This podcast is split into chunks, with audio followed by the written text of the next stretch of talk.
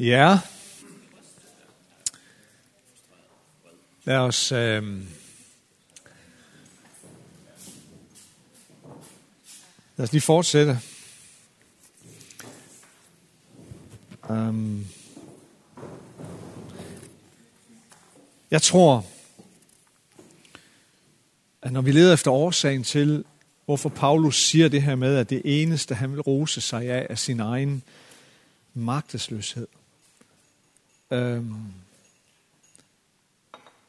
så tror jeg, at vi skal finde den i øh, Paulus' nærmest ubeskrivelige længsel efter Guds nærvær.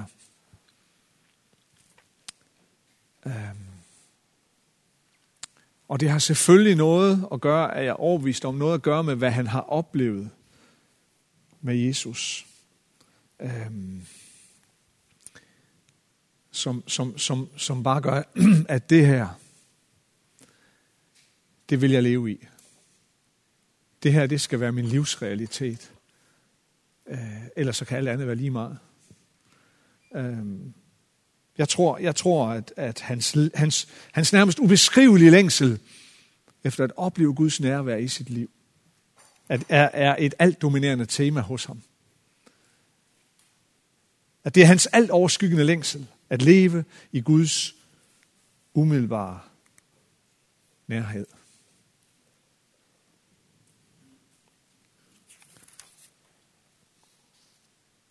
Jeg tror, den længsel hos ham var så stærk, at vi næsten ikke kan sætte de rigtige ord på det. Og hvordan kan man fortænke ham i det? Hvordan kan man fortænke en mand i det, som har mødt den levende, opstandende Jesus en varm dag på en støvet landevej?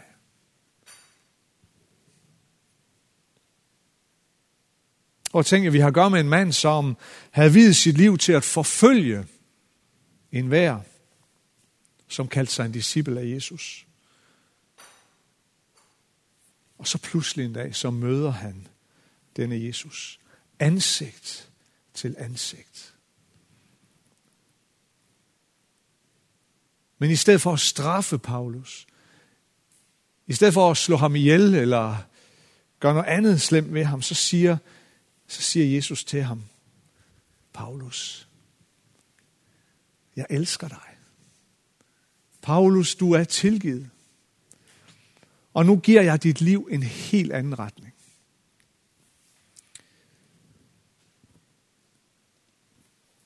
Eller hvordan kan man fortænke en mand i det, som har været bortrykket til paradis? Det er det, han beskriver i starten af kapitel tolv, lige inden vi kom ind i teksten. Der fortæller han, jeg ved om et menneske, siger han. Det er ham selv, han fortæller om. Fortæller han om, hvordan han har været bortrykket til paradis.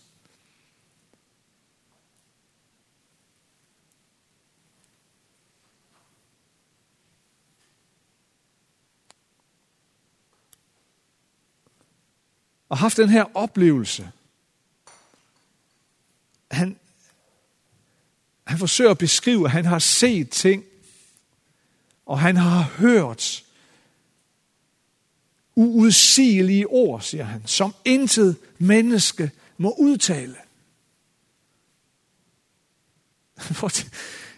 Jeg ved ikke om, om altså jeg kan næsten ikke forestille mig, hvordan, altså, og befinde sig pludselig i paradis. Og møde Jesus. Og høre Jesus sige nogle ting til ham.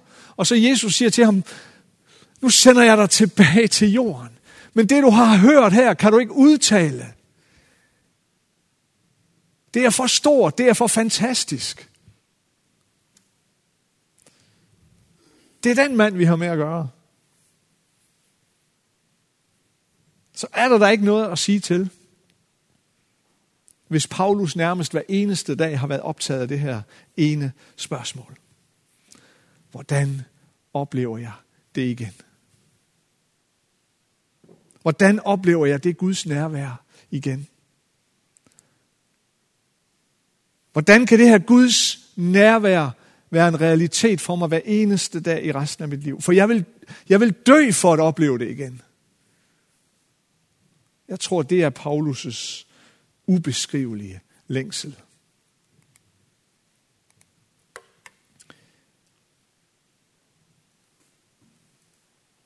Og så en dag, så kom svaret, eller i hvert fald noget af svaret til ham. Og det var uden tvivl en kulmination på en lang proces. Paulus beskriver det på den her måde, at der blev givet ham en torn i kødet. En engel fra Satan, kalder han den, som skulle slå ham, for at han ikke skulle blive overmodig og hovmodig. Sådan forklarer Paulus det. Vi ved ikke, hvor den her torn i kødet var. Det får vi ikke at vide. Øhm, om det var en fysisk sygdom, Paulus led af, eller en anden fysisk øh, skavank, eller om det var mere mental eller psykisk, om det måske var sådan en tilbagevendende smerte, og, og, og måske næsten grænseløs øh, øh, dårlig samvittighed over det liv, han tidligere havde levet, hvor han forfulgte, hvor han havde videt sit liv til at forfølge dem, der nu var hans brødre og søstre. Om det var det, han plagede sig, eller det var noget helt tredje, vi ved det ikke.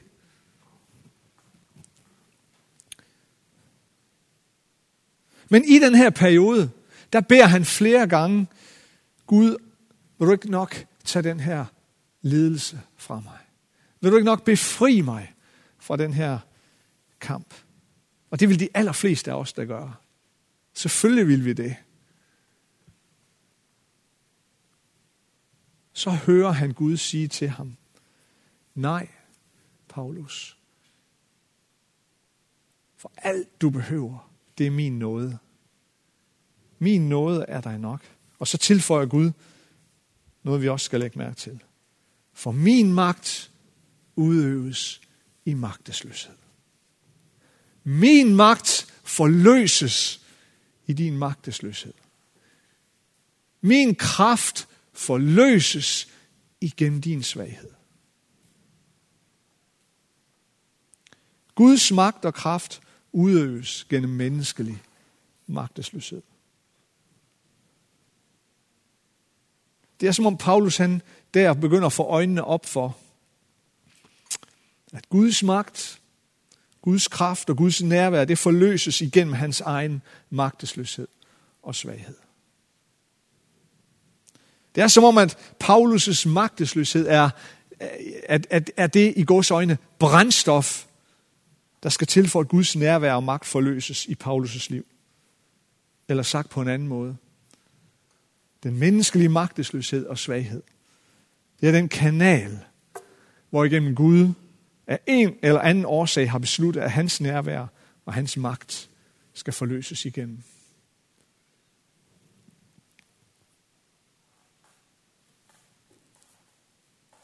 Og det er det nærvær, det er den,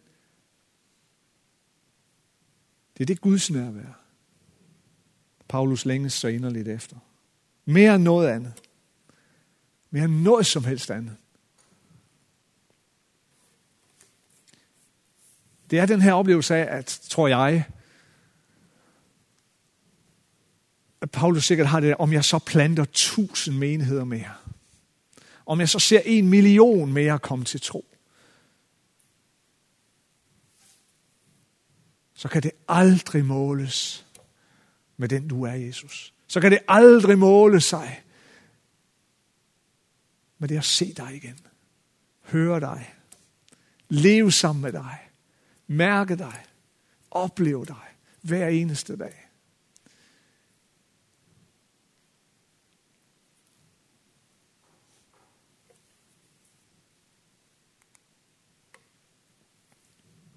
Og så tror jeg også, vi skal forstå, og nu skal jeg slutte af her, hvad det egentlig menes med Guds magt og kraft.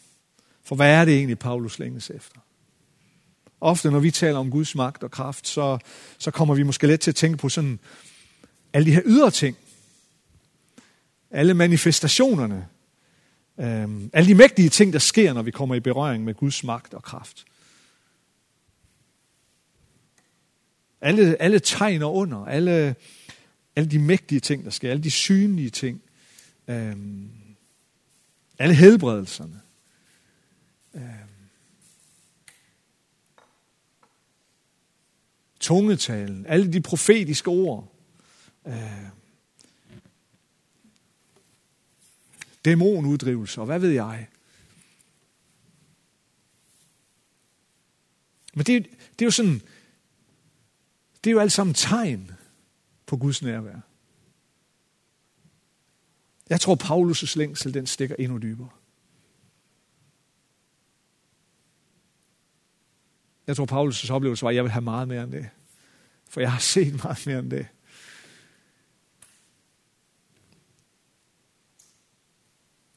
Guds magt og Guds kraft, det er den fuldkomne magt, som drev Jesus til korset.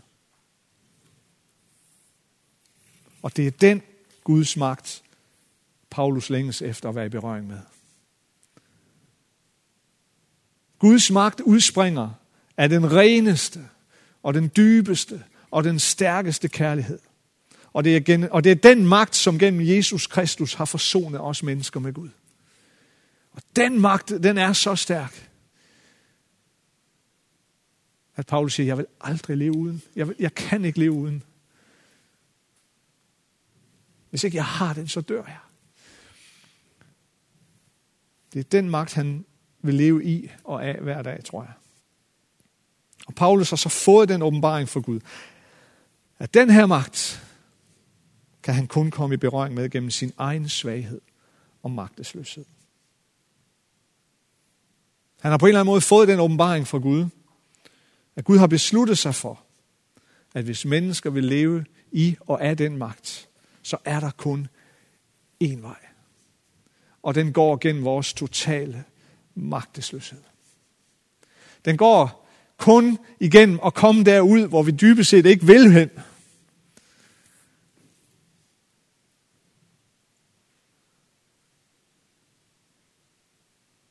Jeg tror ikke, der er nogen anden vej end at komme derhen, hvor alt i os vil løbe væk fra det.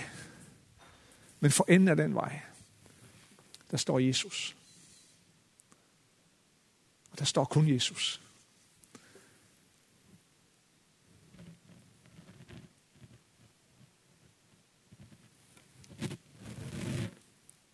Det er derfor, Paulus han siger, alt jeg har gjort i mit liv, alt jeg har opnået i mit liv, det vil jeg slet ikke rose mig af, eller være stolt af. For det er intet i sammenligning med noget langt større. Det eneste, jeg vil være stolt af, det er min magtesløshed og min svaghed.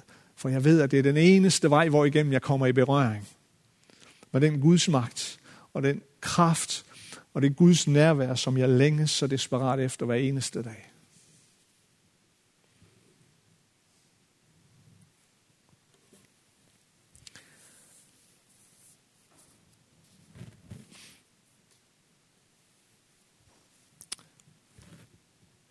Så er der noget andet interessant omkring det her, når Paulus han taler om den her torn i kødet. Og det bliver om fjorten dage.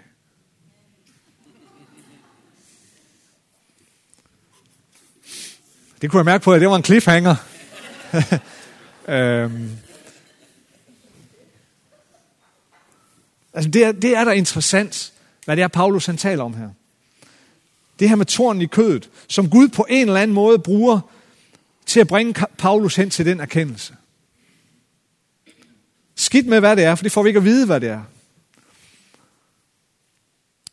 Paulus, han kalder det en engel fra Satan. En, en, en djævelens engel. Hvordan skal det forstås? Når du og jeg går gennem kampe i vores liv. Når du og jeg oplever det her, at vi dag for dag, skridt for skridt nærmer os mere og mere den her afgrund af vores egen magtesløshed. Hvor kommer det så fra?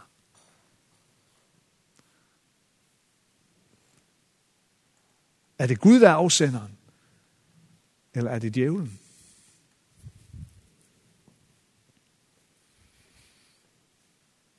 Det skal vi se på om fjorten dage. Fordi det tror jeg er... Jeg tror, det, det, det, er, en, det er en vigtig erfaring, vi, at vi kan gøre os sammen. Finde ud af, hvordan er det egentlig, Gud arbejder? Kan det være sådan,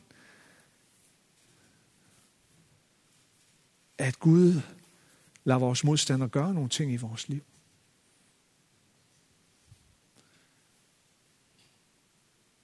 Fordi Gud, han har et endnu højere formål, som, som ikke engang djævlen kan forudse, som ikke engang djævlen kan, kan udgrunde.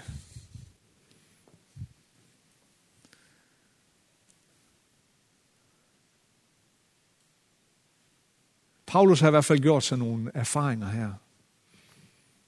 Der var nogle ting, han bestemt ikke havde lyst til at opleve i sit liv. Nogle ting, han havde lyst til at løbe langt væk fra, som han bad Gud om at tage væk fra ham. Og hvor Gud må sige til ham, Paulus, jeg har et langt højere formål end det, du ser nu.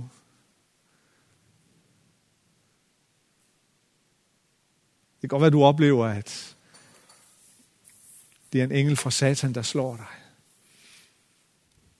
Men jeg har et endnu højere formål. Jeg har et langt højere formål. Det vil vi vende tilbage til. Øhm, nu skal vi bede sammen.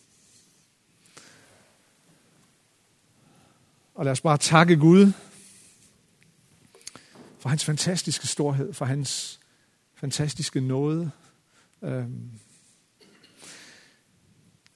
for den han er.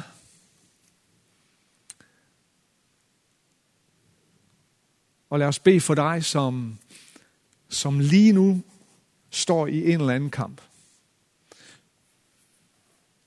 For dig, som måske oplever, at du hver dag trækkes et skridt længere hen imod den her totale magtesløshed. Eller du allerede er midt i den.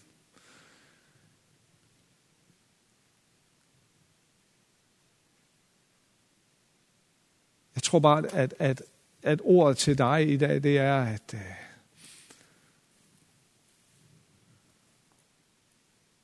at Gud vil aldrig svække dig. Han vil aldrig forlade dig. Vi forstår ikke altid det, vi går igennem. Vi forstår ikke altid, når det gør så ondt.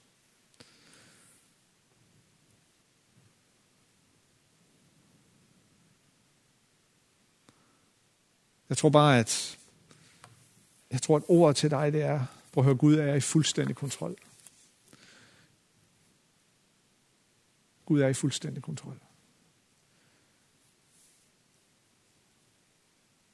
Og hans kærlighed til dig er så langt større, end du nogensinde kan komme til at forstå. End du nogensinde kan sætte ord på. Lad os bede sammen. Far,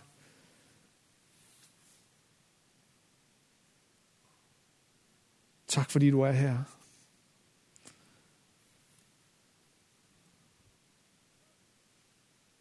Tak fordi du elsker os. Tak fordi du er så rig på nåde og barmhjertighed.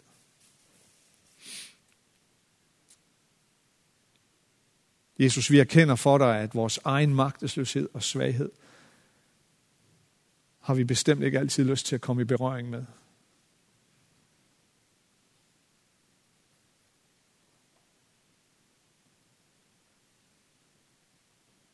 Men her, vi ved også, at når det sker, så gør vi bedst i ikke at flygte. Fordi du er der. Du er der. Og du vender aldrig ryggen til os. Kære Jesus, jeg vil bede for enhver her, som, som, som lige nu befinder sig i, i sådan en kamp. Hvad enten det er fysisk eller psykisk eller... materielt eller immaterielt.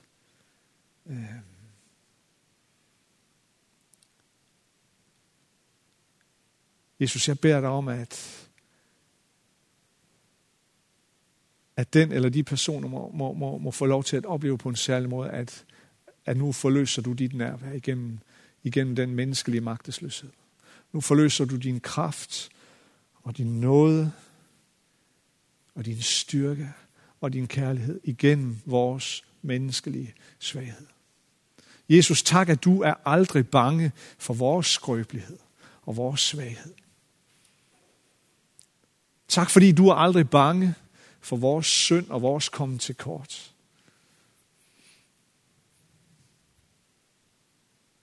Far, du har skabt os, og du ved, hvordan vi er, og du elsker os alligevel. Kom, Helligånd.